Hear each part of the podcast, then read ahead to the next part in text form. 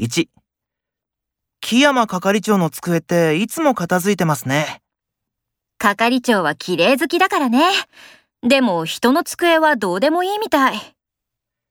2こんなミスするようじゃ、ロビンさんはうちじゃ務まらないな。そりゃ悪いのは彼ですけど、いくらなんでも言い過ぎじゃないですか